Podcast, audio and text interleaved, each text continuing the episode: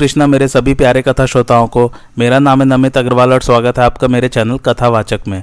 पांचवा पर्व चल रहा है महाभारत का, जिसका नाम है उद्योग पर्व। संत सुजान जी अपना उपदेश दे रहे थे। आइए आज की कथा आरंभ करते हैं। भगवान संत सुजान कहते हैं, न मेरी मृत्यु होती है, न जन्म। फिर मोक्ष तो हो ही कहाँ से सकता है? क्योंकि मैं नित्य मुक्त ब्रह्मा हूँ। सत्य और असत्य सब कुछ सनातन सम ब्रह्मा में स्थित है। एकमात्र मैं ही सत और असत की उत्पत्ति का स्थान हूँ। मेरे स्वरूप भूत उस सनातन परमात्मा का योगीजन साक्षात्कार करते हैं। परमात्मा का न तो साधु कर्म से संबंध है और न असाधु कर्म से।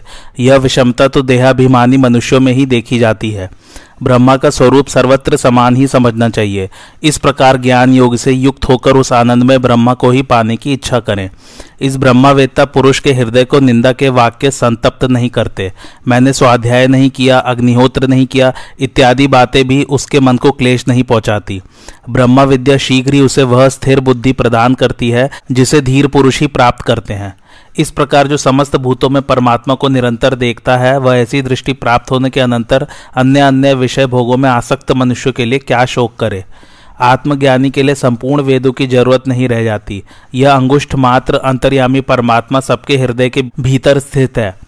किंतु किसी को दिखाई नहीं देता। वह अजन्मा चराचर स्वरूप और दिन रात सावधान रहने वाला है। जो उसे जान लेता है, वह विद्वान परमानंद में निमग्न हो जाता है। धृतराश मैं ही सबकी माता और पिता हूँ, मैं ही पुत्र हूँ और सबका आत्मा भी मैं ही हूँ। जो है वह भी और जो नहीं है, वह भी मैं ही हूँ। भारत, मैं ही तुम्हारा बूढ़ा पितामह, पिता और पुत्र भी हूँ। तुम सब लोग मेरी ही आत्मा में स्थित हो, फिर भी न तुम हमारे हो और न हम तुम्हारे हैं, क्योंकि आत्मा एक ही है। आत्मा ही मेरा स्थान है और आत्मा ही मेरा उद्गम है। मैं सब में ओत प्रोत और अपनी नज़र नित्य न्यूतन महिमा में स्थित हूँ। मैं अजन्मा चराचर स्वरूप तथा दिन रात सावधान रहने वाला हूँ। मुझे जानकर विद्वान पुरुष परम प्रसन्न हो जाता है। परमात्मा सूक्ष्म से भी सूक्ष्म तथा विशुद्ध मन वाला है, वही सब भूतों में अंतर्यामी रूप से विराजमान है। संपूर्ण प्राणियों के हृदय कमल में स्थित उस परम पिता को विद्वान पुरुष ही जानते हैं। इस प्रकार भगवान संत सुजात और बुद्धिमान विदुर जी के साथ बातचीत करते राजा धृतराज को सारी रात बीत गई।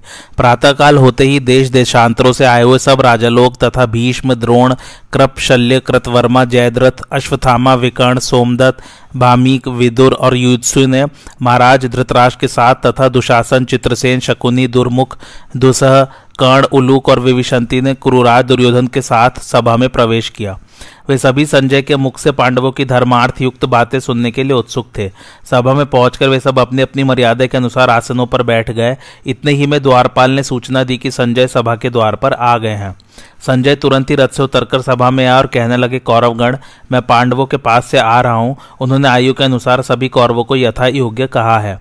धृतराज ने पूछा, संजय, मैं यह पूछता हूँ कि वहाँ सब राजाओं के बीच में दुरात्माओं को प्राण दंड देने वाले अर्जुन ने क्या कहा था? संजय ने कहा, राजन, वहाँ श्री कृष्ण के सामने महाराज युधिष्ठिर की सम्मति से महात्मा अर्जुन ने जो शब्द कहे हैं, उन्हें क्रूराज दुर्योधन सुन ले। उन्होंने कहा है कि जो काल के गाल में जाने वाला मंदबुद्धि महामूढ़ सूत पुत्र सदा ही मुझसे युद्ध करने की डींग हाँकता रहता है। उस कटुभाषी दुरात्मा कर्ण को सुनाकर तथा जो राजा लोग पांडवों के साथ युद्ध करने के लिए बुलाए गए हैं, उन्हें सुनाते हुए तुम मेरा संदेश इस प्रकार कहना जिससे मंत्रियों के सहित राजा दुर्योधन उसे पूरा पूरा सुन सके। गांडीवधारी अर्जुन युद्ध के लिए उत्सुक जान पड़ता है। उसने आँखें लाल करके कहा है, यदि दुर्योधन महाराज युधिष्ठिर का राज्य छोड़ने के लिए तैयार नहीं है तो अवश्य ही धृतराज के पुत्रों का कोई ऐसा पाप कर्म है जिसका फल उन्हें भोगना बाकी है। यदि दुर्योधन चाहता है कि कौरवों का भीम, अर्जुन, नकुल, सहदेव, श्रीकृष्ण, सात्यकी, दृष्टिद्रुम, शिखंडी और अपने संकल्प मात्र से पृथ्वी एवं आकाश को भस्म कर सकने वाले महाराज युधिष्ठिर के साथ युद्ध हो तो ठीक है। इससे तो पांडवों का सारा मनोरथ पूर्ण हो जाएगा। पांडवों के हित की दृष्टि से आपको संधि करने की आवश्यकता नहीं है, फिर तो युद्ध ही होने दे। तुम दुर्योधन से कहना कि अब तुम राज्य की आशा छोड़ दो। अर्जुन कह रहे हैं, एक दिन पूर्वाना में मैं जब करके बैठा था कि एक ब्राह्मण ने आकर मुझसे कहा, अर्जुन, तुम्हें दुष्कर कर्म करना है, अपने शत्रु के साथ युद्ध करना है। तुम क्या चाहते हो? उच्चय श्रवा घोड़े पर बैठकर वज्र हाथ में लिए इंद्र तुम्हारे शत्रुओं का नाश करते आगे आगे चले, अथवा सुग्रीव आदि घोड़ों से युक्त दिव्य रथ पर बैठे भगवान श्री कृष्ण तुम्हारी रक्षा करते हुए पीछे चले। उस समय मैंने वज्रपाणी इंद्र को छोड़कर इस युद्ध में सहायक रूप से श्रीकृष्ण का ही वर्ण किया। श्री कृष्ण भले ही युद्ध न करें, फिर भी यदि ये मन से ही किसी की जय का अभिनंदन करने लगे तो वह अपने शत्रु का अवश्य परास्त कर देगा। भले ही देवता और इंद्र इसके शत्रु हों, फिर मनुष्य की तो बात ही क्या है? इन श्री कृष्ण ने आकाशचारी सौ अभियान के स्वामी महाभयंकर और मायावी राजा शाल्व से युद्ध किया था, और सौभ के दरवाजे पर ही शाल्व की छोड़ी हुई शतग्नि को हाथों से पकड़ लिया था। भला इनके वेग को कौन मनुष्य सहन कर सकता है? कौरवो, मैं तुमसे स्पष्ट कहता हूँ, धृतराज के पुत्रों का जीवन यदि बच सकता है तो युद्ध से दूर रहने पर ही ऐसा संभव है? युद्ध करने पर तो कोई भी नहीं बचेगा। यह बात निश्चित है कि मैं संग्राम भूमि में कर्ण और धृतराज पुत्रों को मारकर कौरवों का सारा राज्य जीत लूँगा। जिस प्रकार अजात शत्रु महाराज युधिष्ठिर शत्रु के संहार में हमें सफल मनोरथ मान रहे हैं, वैसे ही अदृष्ट के ज्ञाता श्री कृष्ण को भी इसमें कोई संदेह नहीं है। मैं स्वयं भी सावधान होकर अपनी बुद्धि से देखता हूँ तो मुझे इस युद्ध का भावी रूप ऐसा ही दिखाई देता है। मेरी योग दृष्टि भी भविष्य दर्शन में भूल करने वाली नहीं है। मुझे स्पष्ट दिख रहा है कि युद्ध करने पर धृतराज के पुत्र जीवित नहीं रहेंगे। मैं अस्त्र विद्या की विभिन्न रीतियों से स्थूणाकर्ण, पाशुपतास्त्र, ब्रह्मास्त्र और इंद्रास्त्र आदि महान अस्त्रों का प्रयोग करके किसी को बाकी नहीं छोड़ूँगा। संजय, तुम उनसे स्पष्ट कह देना कि मेरा यह दृढ़ और उत्तम निश्चय है कि मुझे ऐसा करने पर ही शांति मिलेगी। अतः उन्हें वही करना चाहिए जो वृद्ध भीष्म, कृपाचार्य, द्रोणाचार्य, अश्वत्थामा और बुद्धिमान विदुर जी कहें। वैसा करने पर ही कौरव लोग जीवित रह सकेंगे। उस समय कौरवों की सभा में सभी राजा लोग एकत्रित थे। संजय का भाषण समाप्त होने पर शांतु नंदन भीष्म ने दुर्योधन से कहा, एक समय बृहस्पति, शुक्राचार्य तथा इंद्रादि देवगण ब्रह्मा जी के पास गए और उन्हें घेर कर बैठ गए। उसी समय दो प्राचीन ऋषि अपने तेज से सबके चित्त एवं तेज को हरते हुए सबको लांग कर चले गए। बृहस्पति जी ने ब्रह्मा जी से पूछा कि, ये दोनों कौन है जो आपकी उपासना किए बिना ही चले जा रहे हैं? तब ब्रह्मा जी ने बताया कि ये प्रबल पराक्रमी महाबली नर नारायण ऋषि है जो अपने तेज से पृथ्वी एवं स्वर को प्रकाशित कर रहे हैं। इन्होंने अपने कर्म से संपूर्ण लोकों के आनंद को बढ़ाया है। इन्होंने परस्पर अभिन्न होते हुए भी असुरों का विनाश करने के लिए दो शरीर धारण किए हैं। ये अत्यंत बुद्धिमान तथा शत्रुओं को संतप्त करने वाले हैं। समस्त देवता और गंधर्व इनकी पूजा करते हैं। सुनते हैं इस युद्ध में जो अर्जुन और श्रीकृष्ण एकत्र हैं, ये दोनों नर नारायण नाम के प्राचीन देवता ही हैं। इन्हें संसार में इंद्र के सहित देवता और असुर भी नहीं जीत सकते। इनमें श्रीकृष्ण नारायण है और अर्जुन नर हैं। वस्तुतः नारायण और नर ये दो रूपों में एक ही वस्तु है। भैया दुर्योधन, जिस समय तुम शंख, चक्र और गदा धारण के श्री कृष्ण को और अनेकों अस्त्र शस्त्र एवं भयंकर गांडीव धनुष लिए अर्जुन को एक ही रथ में बैठे देखोगे, उस समय तुम्हें मेरी बात याद आवेगी। यदि तुम मेरी बात पर ध्यान नहीं दोगे तो समझ लेना कि कौरवों का अंत आ गया है तथा तुम्हारी बुद्धि अर्थ और धर्म से भ्रष्ट हो गई है। तुम्हें तो तीन ही की सलाह ठीक जान पड़ती है। एक तो अधम जाति सूत पुत्र कर्ण की, दूसरे सुबल पुत्र शकुनी की और तीसरे अपने क्षुद्र बुद्धि पापात्मा भाई दुशासन की। इस पर कर्ण बोल उठा, पितामह, आप जैसी बात कह रहे हैं, वह आप जैसे वयोवृद्धों के मुख से अच्छी नहीं लगती। मैं छात्र धर्म में स्थित रहता हूँ और कभी अपने धर्म का परित्याग नहीं करता। मेरा ऐसा कौन सा दुराचार है जिसके कारण आप मेरी निंदा कर रहे हैं? मैंने दुर्योधन का कभी कोई अनिष्ट नहीं किया और अकेला मैं ही युद्ध में सामने आने पर समस्त पांडवों को मार डालूँगा। कर्ण की बात सुनकर पितामह भीष्म ने राजा धृतराज को संबोधन करके कहा, कर्ण, जो सदा ही यह कहता रहता है कि मैं पांडवों को मार डालूँगा, सो यह पांडवों के सोलहवें अंश के बराबर भी नहीं है। तुम्हारे दुष्ट पुत्रों को जो अनिष्ट फल मिलने वाला है, वह सब इस दुष्ट बुद्धि सूत पुत्र की ही करतूत है। तुम्हारे पुत्र मंदमती दुर्योधन ने भी इसी का बल पाकर उनका तिरस्कार किया है। जिस समय अर्जुन ने अकेले ही समस्त कौरवों पर आक्रमण किया और उन्हें परास्त करके इनके वस्त्र छीन लिए, उस समय क्या यह कहीं बाहर चला गया था? घोष यात्रा के समय जब गंधर्व लोग तुम्हारे पुत्र को कैद करके ले गए थे, उस समय यह कहाँ था? अब तो बड़ा बैल की तरह गरज रहा है। वहाँ भी भीमसेन, अर्जुन और नकुल सहदेव ने मिलकर ही गंधर्वों को परास्त किया था। भरत शेष, यह बड़ा ही बकवादी है। इसकी सब बातें इसी तरह झूठी है। यह तो धर्म और अर्थ दोनों को ही चौपट कर देने वाला है। भीष्म की बात सुनकर महामना आचार्य द्रोण ने उनकी प्रशंसा की और फिर राजा धृतराज कहा राजन, भरत श्रेष्ठ भीष्म जैसा कहते हैं, वैसा ही करो। जो लोग अर्थ और काम के ही गुलाम हैं, उनकी बात नहीं माननी चाहिए। मैं तो युद्ध से पहले पांडवों के साथ संधि करना ही अच्छा समझता हूँ। राजा धृतराज ने भीष्म और द्रोड़ के कथन पर कोई ध्यान नहीं दिया और वे संजय से पांडवों का समाचार पूछने लगे। राजा धृतराज ने कहा, संजय कुंती पुत्र भीम बड़ा ही असहनशील, कट्टर शत्रुता मानने वाला, सच्ची हँसी करने वाला उन्मत टेढ़ी निगाह से देखने वाला, भारी गर्जना करने वाला, महान वेगवान, बड़ा ही उत्साही, विशाल बाहु और बड़ा ही बली है। वह अवश्य युद्ध करके मेरे अल्प वीर पुत्रों को मार डालेगा। उसकी याद आने पर मेरा दिल धड़कने लगता है। भीमसेन के बल को मैं ही नहीं, ये भीष्म, द्रोण और कृपाचार्य भी अच्छी तरह जानते हैं। विदुर ने आरंभ में ही जो रोना रोया था, आज वही सामने आ गया। इस समय कौरवों पर जो महान विपत्ति आने वाली है, उसका प्रधान कारण जुआ ही जान पड़ता है। मैं बड़ा मंदमती हूँ, हाय। ऐश्वर्य के लोभ से ही मैंने महापाप कर डाला था। संजय, मैं क्या करूँ, कैसे करूँ और कहाँ जाऊँ? ये मंदमती कौरव तो काल के अधीन होकर विनाश की ओर ही जा रहे हैं। हाय, सौ पुत्रों के मरने पर जब मुझे विवश होकर उनकी स्त्रियों का करुण क्रंदन सुनना पड़ेगा तो मौत भी मुझे कैसे स्पर्श करेगी? रात दिन विचार करने पर भी मुझे ऐसे कोई योद्धा दिखाई नहीं देता जो रथ युद्ध में अर्जुन का सामना कर सके। यदि किसी प्रकार वीरवर, द्रोणाचार्य और कर्ण उसका मुकाबला करने के लिए आगे बढ़े भी तो अभी अर्जुन को जीतने के विषय में तो मुझे बड़ा भारी संदेह ही है। इसलिए मेरी विजय होने की कोई सूरत नहीं है। अर्जुन तो सारे देवताओं को भी जीत चुका है, वह कहीं हारा हो यह मैंने आज तक नहीं सुना, क्योंकि जो स्वभाव और आचरण में उसी के समान है वे श्री कृष्ण उसके सारथी हैं। जिस समय वह रणभूमि में रोष पूर्वक पहने पहने बाड़ों की वर्षा करेगा, उस समय विधाता के रचे हुए सर्वसंहारक काल के समान उसे काबू में करना असंभव हो जाएगा। उस समय महलों में बैठा हुआ मैं भी निरंतर कौरवों के संहार और फूट आदि की बातें ही सुनूँगा।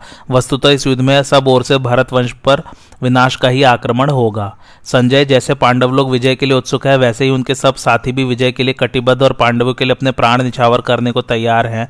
तुमने मेरे सामने शत्रु पक्ष के पंचाल, केकय, मत्स्य और मगध देशीय राजाओं के नाम लिए हैं। किंतु जगत सृष्टा श्री कृष्ण तो इच्छा मात्र से इंद्र के सहित इन सभी लोगों को अपने वश में कर सकते हैं।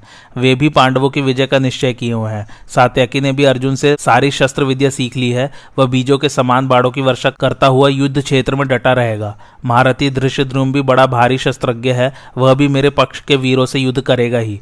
भैया, मुझे तो हर समय युधिष्ठर के कोप और अर्जुन के पराक्रम का तथा नकुल सहदेव और भीमसेन का भय लगा रहता है। युधिष्ठर सर्वगुण संपन्न और प्रज्वलित अग्नि के समान तेजस्वी है।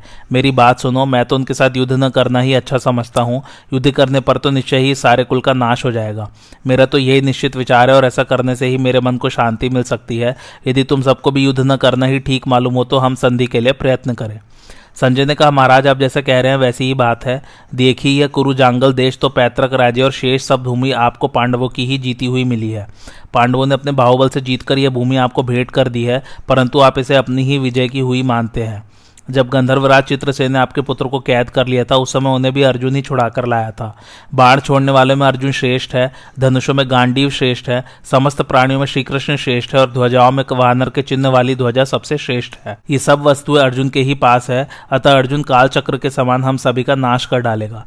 भरत श्रेष्ठ निश्चय मानिए, जिसके सहायक भीम और अर्जुन है यह सारी पृथ्वी आज उसी की है। यह सब सुनकर दुर्योधन ने कहा, महाराज, आप डरे नहीं, हमारे विषय में कोई चिंता करने की भी आवश्यकता नहीं है। हम काफ़ी शक्तिमान और शत्रु को संग्राम में परास्त कर सकते हैं। जिस समय इंद्रप्रस्थ से थोड़ी दूरी पर वनवासी पांडवों के पास बड़ी भारी सेना के साथ श्रीकृष्ण आए थे तथा केकय राज धृष्ट केतु धृष्ट और पांडवों के साथ ही अन्य अन्य महारथी एकत्रित हुए थे तो इन सभी ने आपकी और सब कौरवों की बड़ी निंदा की थी। वे लोग कुटुंब सहित आपका नाश करने पर तुले हुए थे तथा पांडवों को अपना राज्य लौटा लेने की ही सम्मति देते थे। जब ये बात मेरे कानों में पड़ी तो बंधुओं के विनाश की आशंका से मैंने भीष्म, द्रोण और कृप को भी इसकी सूचना दी। उस समय मुझे यही दिखता था कि यह पांडव लोग ही राज सिंहासन पर बैठेंगे। मैंने उनसे कहा कि श्री कृष्ण तो हम सबका सर्वथा उच्छेद करके युधिष्ठर को ही कौरवों का एक छत्र राजा बनाना चाहते हैं। ऐसी स्थिति में बतलाइए हम क्या करें। उनके आगे सिर झुका दें, डरकर भाग जाएँ, अथवा प्राणों का मोह छोड़कर युद्ध में जूझे। युद्धेश्वर के साथ युद्ध करने में तो निश्चित रूप से हमारी ही पराजय होगी, क्योंकि सब राजा उन्हीं के पक्ष में है। हम लोगों से तो देश भी प्रसन्न नहीं है, मित्र लोग भी रूठे हुए हैं, तथा सब राजा और घर के लोग भी हमें खरी खोटी सुनाते हैं। मेरी यह बात सुनकर द्रोणाचार्य, भीष्म, कृपाचार्य और अश्वत्थामा ने कहा था, राजन, तुम डरो मत। जिस समय हम लोग युद्ध में खड़े होंगे, शत्रु हमें जीत नहीं सकेंगे। हम में से प्रत्येक अकेला ही सारे राजाओं को जीत सकता है। आवे तो सही, हम अपने पहने बाड़ों से उनका सारा गर्व ठंडा कर देंगे। उस समय महातेजस्वी द्रोणाचार्य आदि का ऐसा ही निश्चय हुआ था। पहले तो सारी पृथ्वी हमारे शत्रुओं के ही अधीन थी, किंतु अब वह सबकी सब हमारे हाथ में है। इसके सिवा यहाँ जो राजा लोग इकट्ठे हुए हैं, वे भी हमारे सुख दुख को अपना ही समझते हैं। समय पड़ने पर ये मेरे लिए आग में भी प्रवेश कर सकते हैं और समुद्र में भी कूद सकते हैं। यह आप निश्चय माने। आप शत्रुओं के विषय में बढ़ बढ़कर बातें सुनने से विलाप करने लगे और दुखी होकर पागल से हो गए हैं। महाराज, अब युधिष्ठर भी मेरे प्रभाव से ऐसे डर गए हैं कि नगर न मांगकर केवल पाँच गाँव मांगने लगे हैं। आप जो कुंती पुत्र भीम को बड़ा बलि समझते हैं, यह भी आपका भ्रम ही है। आपको अभी मेरे प्रभाव का पूरा पूरा पता नहीं है। इस पृथ्वी पर गदा युद्ध में मेरे समान कोई भी नहीं है, न कोई पहले तो और न आगे ही होगा। जिस समय रणभूमि में भीम के ऊपर मेरी गदा गिरेगी, उस समय उसके सारे अंग चूर चूर हो जाएँगे और वह मरकर धरती पर जा पड़ेगा। इसलिए इस महान युद्ध में आप भीमसेन का भय न करें। आप उदास न हो, उसे तो मैं अवश्य मार डालूँगा। इसके सिवा भीष्म, द्रोण द्रोण कृप अश्वत्थामा, कर्ण, भूरिश्रवा, प्राग ज्योतिष नगर के राजा, शल्य और जयद्रथ इनमें से प्रत्येक वीर पांडवों को मारने में समर्थ है। गंगा देवी के गर्भ से उत्पन्न हुए ब्रह्मर्षि कल्प पितामह भीष्म के पराक्रम को तो देवता भी नहीं सह सकते, इसके सिवा उन्हें मारने वाला भी संसार में कोई नहीं है, क्योंकि उनके पिता शांतनु ने उन्हें प्रसन्न होकर यह वर दिया था, अपनी इच्छा बिना तुम नहीं मरोगे। राजन, आप व्यर्थी पांडवों से इतना क्यों डरते हैं? बताइए तो भीमसेन के मारे जाने पर फिर हमसे युद्ध करने वाला उनमें कौन है? यदि आपको कोई दिखता हो तो मुझे बताइए। हमारी ओर ग्यारह अक्षौहिणी सेना एकत्रित हुई है। शत्रु के पास तो हमसे कम केवल सात अक्षौहिणी सेना है। फिर हमारी हार कैसे होगी? अतः इन सब बातों से आप मेरी सेना की सबलता और पांडवों की सेना की दुर्बलता समझकर घबराए नहीं। ऐसा कहकर राजा दुर्योधन ने समय पर प्राप्त हुए कार्य को जानने की इच्छा से संजय से फिर पूछा, संजय, तुम पांडवों की बड़ी प्रशंसा कर रहे हो। भला यह तो बताओ कि अर्जुन के रथ में कैसे घोड़े और कैसी ध्वजाएँ हैं। संजय ने कहा, राजन, उस रथ की ध्वजा में देवताओं ने माया से अनेक प्रकार की छोटी बड़ी दिव्य और बहुमूल्य मूर्तियाँ बनाई हैं। पवन नंदन, हनुमान जी ने उस पर अपनी मूर्ति स्थापित की और वह ध्वजा सब और एक योजन तक फैली हुई है। विधाता की ऐसी माया है कि वृक्ष आदि के कारण भी इसकी गति में कोई बाधा नहीं आती। अर्जुन के रथ में चित्ररथ, गंधर्व के दिए हुए वायु के समान वेग वाले सफ़ेद रंग के उत्तम जाति के घोड़े जुते हुए हैं। उनकी गति पृथ्वी, आकाश और स्वर्ग आदि किसी भी स्थान में नहीं रुकती, तथा उनमें से यदि कोई मर जाता है तो वर्ग के प्रभाव से उसकी जगह नया घोड़ा उत्पन्न होकर उनकी सौ संख्या में कभी कमी नहीं आती। धृतराज ने पूछा संजय, जो पांडवों के लिए मेरे पुत्र की सेना से युद्ध करेंगे, ऐसे किन किन वीरों को तुमने युधिष्ठिर की प्रसन्नता के लिए वहाँ आए हुए देखा था? संजय ने कहा, राजन, संग्राम के लिए भीष्म शिखंडी के हिस्से में रखे गए हैं। उसके पृष्ठ पोषक रूप से मत्स्य देशीय वीरों के साथ राजा विराट रहेंगे। मद्रराज शल्य बड़े भाई युधिष्ठिर के जिम्मे है। अपने सौ भाई और पुत्रों के सही दुर्योधन तथा पूर्व और दक्षिण दिशाओं के राजा भीमसेन के भाग हैं। कर्ण अश्वथामा विकर्ण और सिंधुराज जयद्रथ से लड़ने का काम अर्जुन को सौंपा गया है। इनके सिवा और भी जिन राजाओं के साथ दूसरों का युद्ध करना संभव नहीं है, उन्हें भी अर्जुन ने अपने ही हिस्से में रखा है। कैकय देश के जो महान धनुर्धर पाँच सहोदर राजपुत्र है, वे हमारे पक्ष के कैकय वीरों के साथ ही युद्ध करेंगे। दुर्योधन और दुशासन के सब पुत्र और राजा बृहद्वल सुभद्रा नंदन अभिमन्यु के भाग में रखे गए हैं। दृश्य के नेतृत्व में द्रौपदी के पुत्र आचार्य द्रोड़ का सामना करेंगे। सोमदत्त के साथ चेकितान का रथयुद्ध होगा और भोजवंशी कृतवर्मा के साथ सात्याकी लड़ना चाहता है। माद्री के पुत्र महावीर सहदेव ने स्वयं ही आपके साले शकुनी को अपने हिस्से में में रखा है, तथा माद्री नंदन नकुल ने उलूक, कैतव्य और सारस्वतों के साथ युद्ध करने का निश्चय किया है।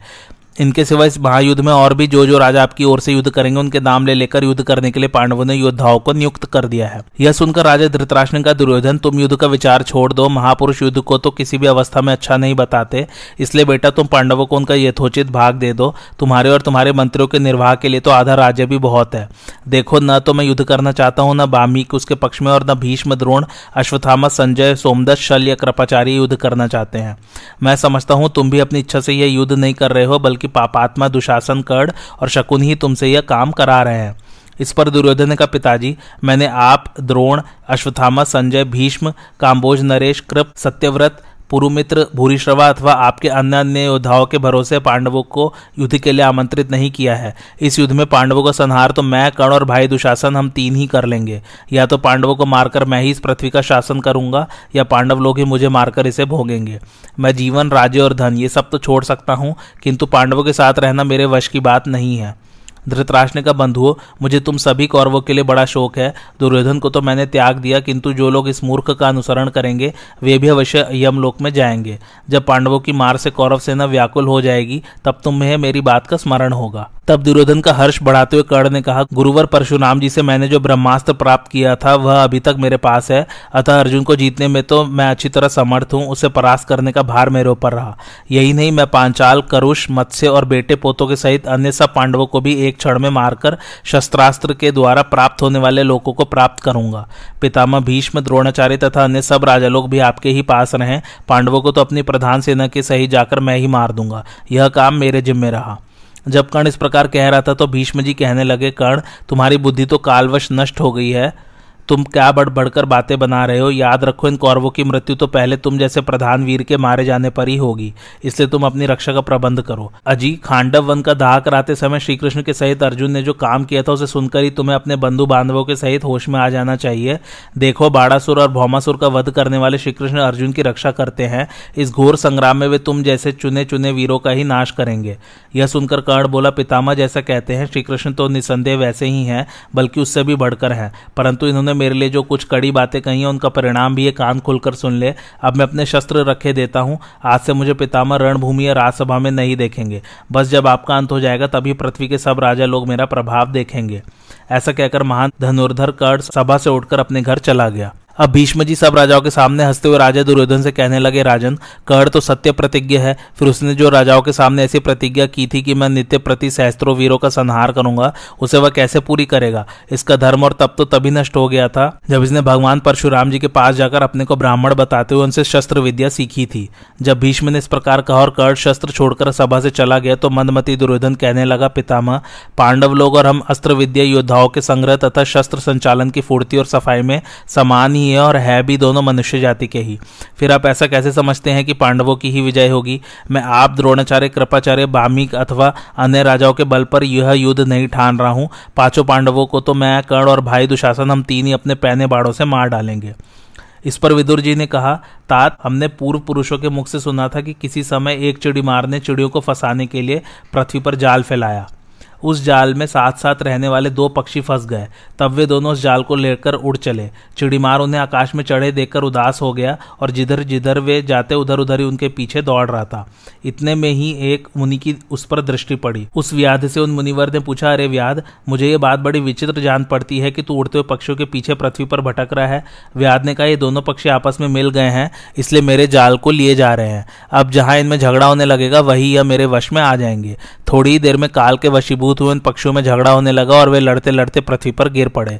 बस चिड़ीमार ने चुपचाप उनके पास जाकर उन दोनों को पकड़ लिया। इसी प्रकार जब दो कुटुंबियों में संपत्ति के लिए परस्पर झगड़ा होने लगता है तो वे शत्रुओं के चंगुल में फंस जाते हैं। एक बार कई भील और ब्राह्मणों के साथ हम गंधबाधन पर्वत पर गए थे। वहाँ हमने एक शहद से भरा हुआ छत्ता देखा। अनेकों विषधर सर्प उसकी रक्षा कर रहे थे। वैसा गुड़युक्त था कि यदि कोई पुरुष उसे पाले तो अमर हो जाए। अंधा सेवन करे तो सूझता हो जाए और बूढ़ा युवा हो जाए। यह बात हमने रासायनिक ब्राह्मणों से सुनी थी। भील लोग उसे प्राप्त करने का लोभ न रोक सके और उस सर्पों वाली गुफा में जाकर नष्ट हो गए। इसी प्रकार आपका पुत्र दुर्योधन अकेला ही सारी पृथ्वी को भोगना चाहता है। इसे मोहवश शहद तो दिख रहा है, किंतु अपने नाश का सामान दिखाई नहीं देता। विदुर जी का वक्तव्य समाप्त होने पर राजा धृतराज ने कहा, बेटा दुर्योधन, देखो तुम सत्पुरुष और तुम्हारे हित की कहने वाले सुहृदों के कथनानुसार आचरण करो और इन वयोवृद्ध पितामह भीष्म की बात पर ध्यान दो। मैं भी कौरवों के ही हित की बात सोचता हूँ। तुम्हें मेरी बात भी सुननी चाहिए और द्रोण, कृप, विकर्ण एवं महाराज भामी के कथन पर भी ध्यान देना चाहिए।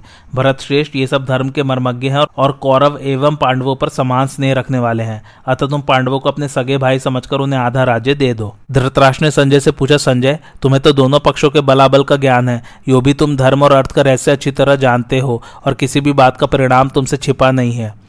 इसलिए तुम ठीक ठीक बताओ कि इन दोनों पक्षों में कौन सा बल है और कौन निर्बल। संजय ने कहा, राजन, एकांत में तो मैं आपसे कोई भी बात नहीं कहना चाहता क्योंकि इससे आपके हृदय में डाहा होगी। इसलिए आप महान तपस्वी भगवान व्यास और महारानी गांधारी को भी बुला लीजिए। उन दोनों के सामने मैं आपको श्री कृष्ण और अर्जुन का पूरा पूरा विचार सुना दूँगा। संजय के इस प्रकार कहने पर गांधारी और श्री व्यास जी को बुलाया गया और विदुर जी तुरंत ही उन्हें सभा में ले आए। तब महामुनि व्यास जी राजा धृतराज और संजय का विचार जानकर उनके मत पर दृष्टि रखते हुए कहने लगे, संजय, धृतराज तुमसे प्रश्न कर रहे हैं तो उनकी आज्ञा के अनुसार तुम श्रीकृष्ण और अर्जुन के विषय में जो कुछ जानते हो, वह सब जो का त्यो सुना दो। संजय ने कहा, अर्जुन और श्रीकृष्ण दोनों ही बड़े सम्मानित धनुर्धर हैं। श्रीकृष्ण के चक्र का भीतर का भाग पाँच हाथ चौड़ा है और वे उसका इच्छानुसार प्रयोग करते हैं। नरकासुर, शंबर, कंस और शिशुपाल ये बड़े भयंकर वीर थे, किंतु भगवान कृष्ण ने खेल ही में परास्त कर दिया था। यदि एक और सारे संसार को और दूसरी ओर श्री कृष्ण को रखा जाए तो श्रीकृष्ण ही बल में अधिक निकलेंगे। वे संकल्प मात्र से सारे संसार को भस्म कर सकते हैं। वे सर्वांतरयामी पुरुषोत्तम जनार्दन क्रीड़ा से ही पृथ्वी, आकाश और स्वर्ग लोक को प्रेरित कर रहे हैं। इस समय सबको अपनी माया से मोहित करके वे पांडवों को ही निमित्त बनाकर आपके अधर्मनिष्ठ मूड पुत्रों को भस्म करना चाहते हैं। ये श्री केशवी अपनी छित्ती से हरनिश कालचक्र, जगचक्र और युग चक्र को घुमाते रहते हैं। मैं सच कहता हूँ, एकमात्र वे ही काल, मृत्यु और संपूर्ण स्थावर जंगम जगत के स्वामी है तथा अपनी माया के द्वारा लोगों को मुँह में डाले रहते हैं। जो लोग केवल उन्हीं के शरण ले लेते हैं, वे ही मुँह में नहीं पड़ते। धृतराज ने पूछा, संजय श्री कृष्ण समस्त लोगों के अधीश्वर हैं। इस बात को तुम कैसे जानते हो और मैं क्यों नहीं जान सका? इसका रहस्य मुझे बताओ। संजय ने कहा, राजन, आपको ज्ञान नहीं और मेरी ज्ञान दृष्टि कभी मंद नहीं पड़ती।